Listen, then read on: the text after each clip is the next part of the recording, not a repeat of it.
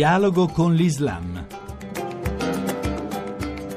Un saluto da Luciano Cozzolino e ben ritrovati a Dialogo con l'Islam. Un invito all'armonia e al rispetto reciproco tra fedi diverse in uno Stato che garantisca il diritto di cittadinanza e la parità di trattamento. Lo hanno affermato leader religiosi, politici e intellettuali cristiani e musulmani nei giorni scorsi in una dichiarazione conclusiva del congresso promosso dall'Università di Al-Azhar a Il Cairo sul tema libertà e cittadinanza, differenza e integrazione. Una dichiarazione per una coesistenza reciproca tesa a riformare, secondo le parole del grande imam Al-Tayeb, il concetto di cittadinanza ponendo al centro il principio di uguaglianza. Ne abbiamo parlato con il teologo musulmano Adnan Mokrani della Pontificia Università Gregoriana.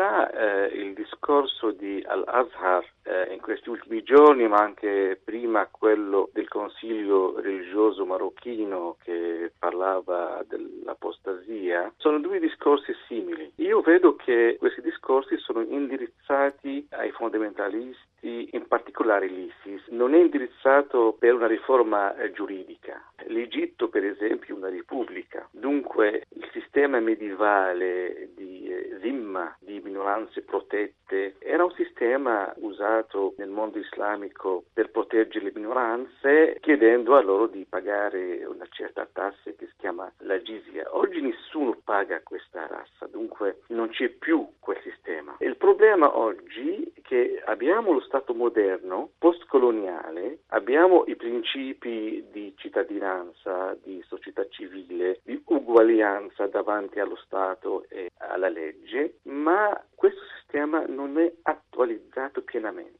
Siamo una via di transizione tra quello che non c'è più e quello che non c'è ancora. La priorità oggi non è dire che quel modello storico è stato superato, ma questo Stato moderno postcoloniale non è pienamente democratico, non è laico, perché la laicità è una condizione indispensabile per l'uguaglianza dei cittadini e dunque siamo sempre diciamo in una fase transitoria. Come superare questa fase di transizione? Non si può superare questa fase senza una vera democrazia. Finché ci sono le dittature, finché ci sono le famiglie, ci sono i re che cercano di monopolizzare il potere, finché c'è una falsa, una vetrina di democrazia, non si può parlare né di riforma del pensiero islamico, perché la riforma del pensiero islamico deve nascere in un contesto di libertà di espressione di ricerca dentro università islamiche libere, dove uno può esprimersi chiaramente e torna sereno a casa. Io vedo che, per esempio, i copti in Egitto stanno soffrendo molto perché sono discriminati, perché nel Sinai stanno soffrendo da un lato dal terrorismo e dall'altro lato da uno Stato incapace di proteggerli. Dunque la priorità è una solidarietà nazionale,